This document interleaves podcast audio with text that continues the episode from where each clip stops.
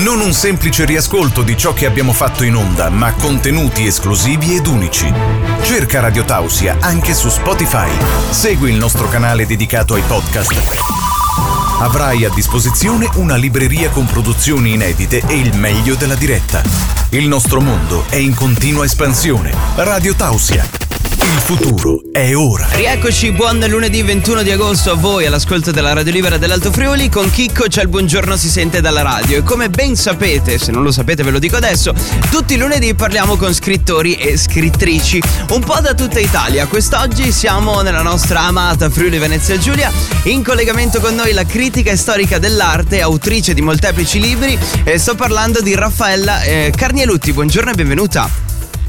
Buongiorno, buongiorno Federico, buongiorno a tutti, buongiorno agli ascoltatori. Sono molto felice di essere con voi. Ecco, è un piacere. Anche se è il mattino presto. È un piacere averti fatta svegliare, ma eh, per cose belle, ovvero andremo a raccontare un po' quello che sei tu come scrittrice e le tue pubblicazioni. Intanto, per rompere un pochino il ghiaccio, lo facciamo in tutte le interviste, eh, ti geolocalizziamo, ovvero da dove stai rispondendo in questo momento, così ti mappiamo perfettamente. È da Tolmeggio, Ok, non quindi siamo siamo vicini. Esatto. Sei mattiniera di solito o ti svegli un po' più tardi? no, no, no, sono Ok, mattiniera, perfetto. sì, sì. Non abbiamo stravolto la routine, quindi. No, no, no, anzi è un piacere, un buon inizio. Ottimo. Allora, critica storica dell'arte, quindi hai scritto eh, molti libri, queste due cose sono andate sempre insieme o hai iniziato prima a scrivere libri prima di diventare critica? Raccontaci un po' quello che è il tuo percorso. Eh, no, diciamo l'inverso, ho iniziato mm, a scrivere, a scrivere d'arte e l'ho fatto per diversi anni e la passione per la narrativa è più tarda e mm, risale a una ventina di anni fa e diciamo che adesso ha preso, mi ha preso completamente ecco, come interesse, come passione, sono, resto sempre legata al mondo dell'arte, però la narrativa mi ha aperto nuovi spazi, nuovi orizzonti, nuovi contatti, è un, è un mondo che mi ha molto affascinato. Ecco. Ecco, primo- Eh, il primo libro, dimmi. come ti è, ti è venuta l'idea di scriverlo? Cioè, come ti sei messa lì, come prima esperienza proprio? Eh, il primo libro in effetti è proprio l'anello di congiunzione tra la mia passione e i miei studi storico-artistici perché mh, si tratta del ritratto di Maria e parte da un ritratto autentico di una mia antenata, il ritratto di una donna del Settecento della Carnia e quindi io prima l'avevo studiato nell'ambito della ritrattistica locale e mh, del contesto diciamo settecentesco della pittura eh, friulana, veneto-friulana e poi ho fatto delle ricerche d'archivio sulla famiglia per riuscire a capire chi era questa, questa donna, che è appunto questa mia antenata per ramo materno, originaria di Cercivento, che si chiama Maria Mussinano. E dalla- dalla- mh, dal momento storico diciamo, perché sai la ricerca storica ti obbliga a dei percorsi ben Eh sì. definiti, ecco, non puoi, non puoi divagare con la fantasia. Ho iniziato invece a intraprendere, a indagare queste altre strade e doveva essere un racconto eh, di 50 cartelle, poi 60, alla fine è diventato un libro.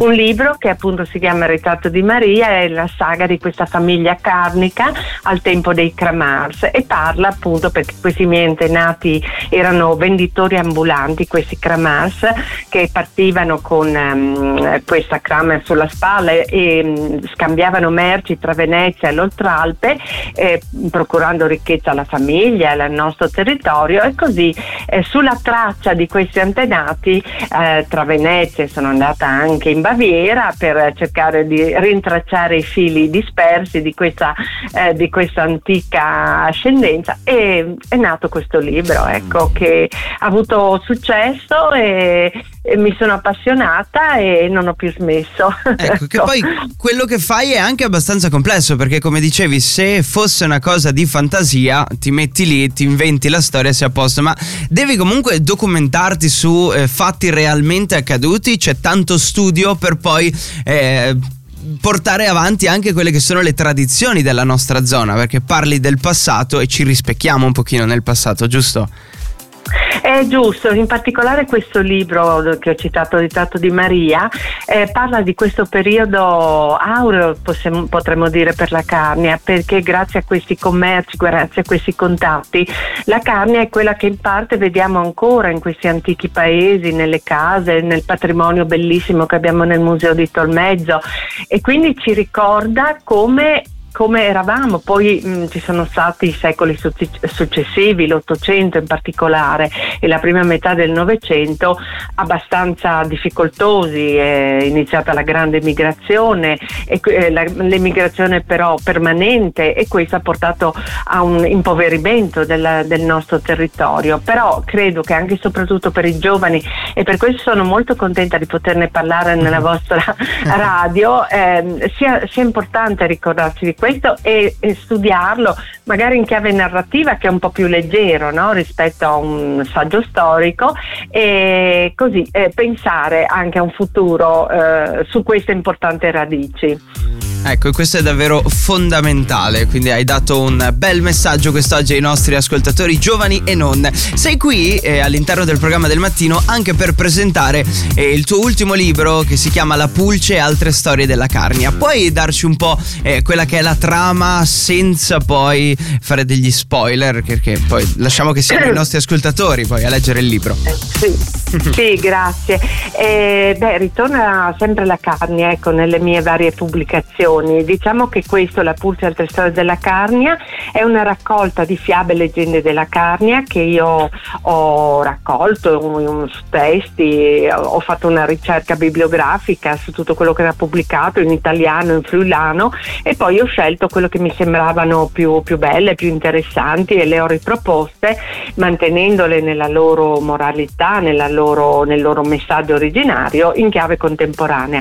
È un libro che esce a dieci anni da uno precedente che era sempre per l'editore Santi 40, Fiabe e leggende della Carnia, che era arrivato alla terza edizione. Allora insieme all'editore abbiamo detto ma proviamo, eh, riproponiamo una, una, seconda raccolta che è mh, mm, tutta nuova e il libro così eh, l'ho presentato in vari festival quest'estate, eh, mi pare che, che stia andando, ecco. anche perché è un libro per tutti, per bambini piccolissimi, letto naturalmente da, dagli adulti. Per i ragazzi mi auguro, eh, sugli adolescenti non lo so, non mi esprimo, mi, avrei molto piacere che lo leggessero, per eh, le persone adulte e per gli anziani. Eh, so che ad esempio il precedente libro era stato utilizzato molto, eh, oltre che nelle scuole, anche proprio nelle case di riposo, quindi per accompagnare i nostri nonni ecco, nell'ultima parte della loro vita credo in maniera eh, allegra e anche così significativa perché sono tutte leggende, storie, fiabe legate al nostro territorio. Ecco, sappiamo che è complesso comunque anche prendersi delle pause dalla scrittura dei libri, quindi immagino tu sia già al lavoro su qualcosina di nuovo per il futuro? Eh sì, ecco. sì, sì, dici giusto, dici giusto, è sempre un perché appunto alterno appunto la, le biografie degli artisti che, che, ho scritto, una su Gianfrancesco da Tolmedo, una sul Pordenone e, e, poi appunto queste raccolte di fiabe. I miei libri hanno soprattutto un taglio storico, no? sono romanzi storici come eh, l'ultimo prima della Pulce che sono le spiritate di Verzegnis, anche lì eh, si rifaceva un fatto realmente accaduto nell'Ottocento in Carnia.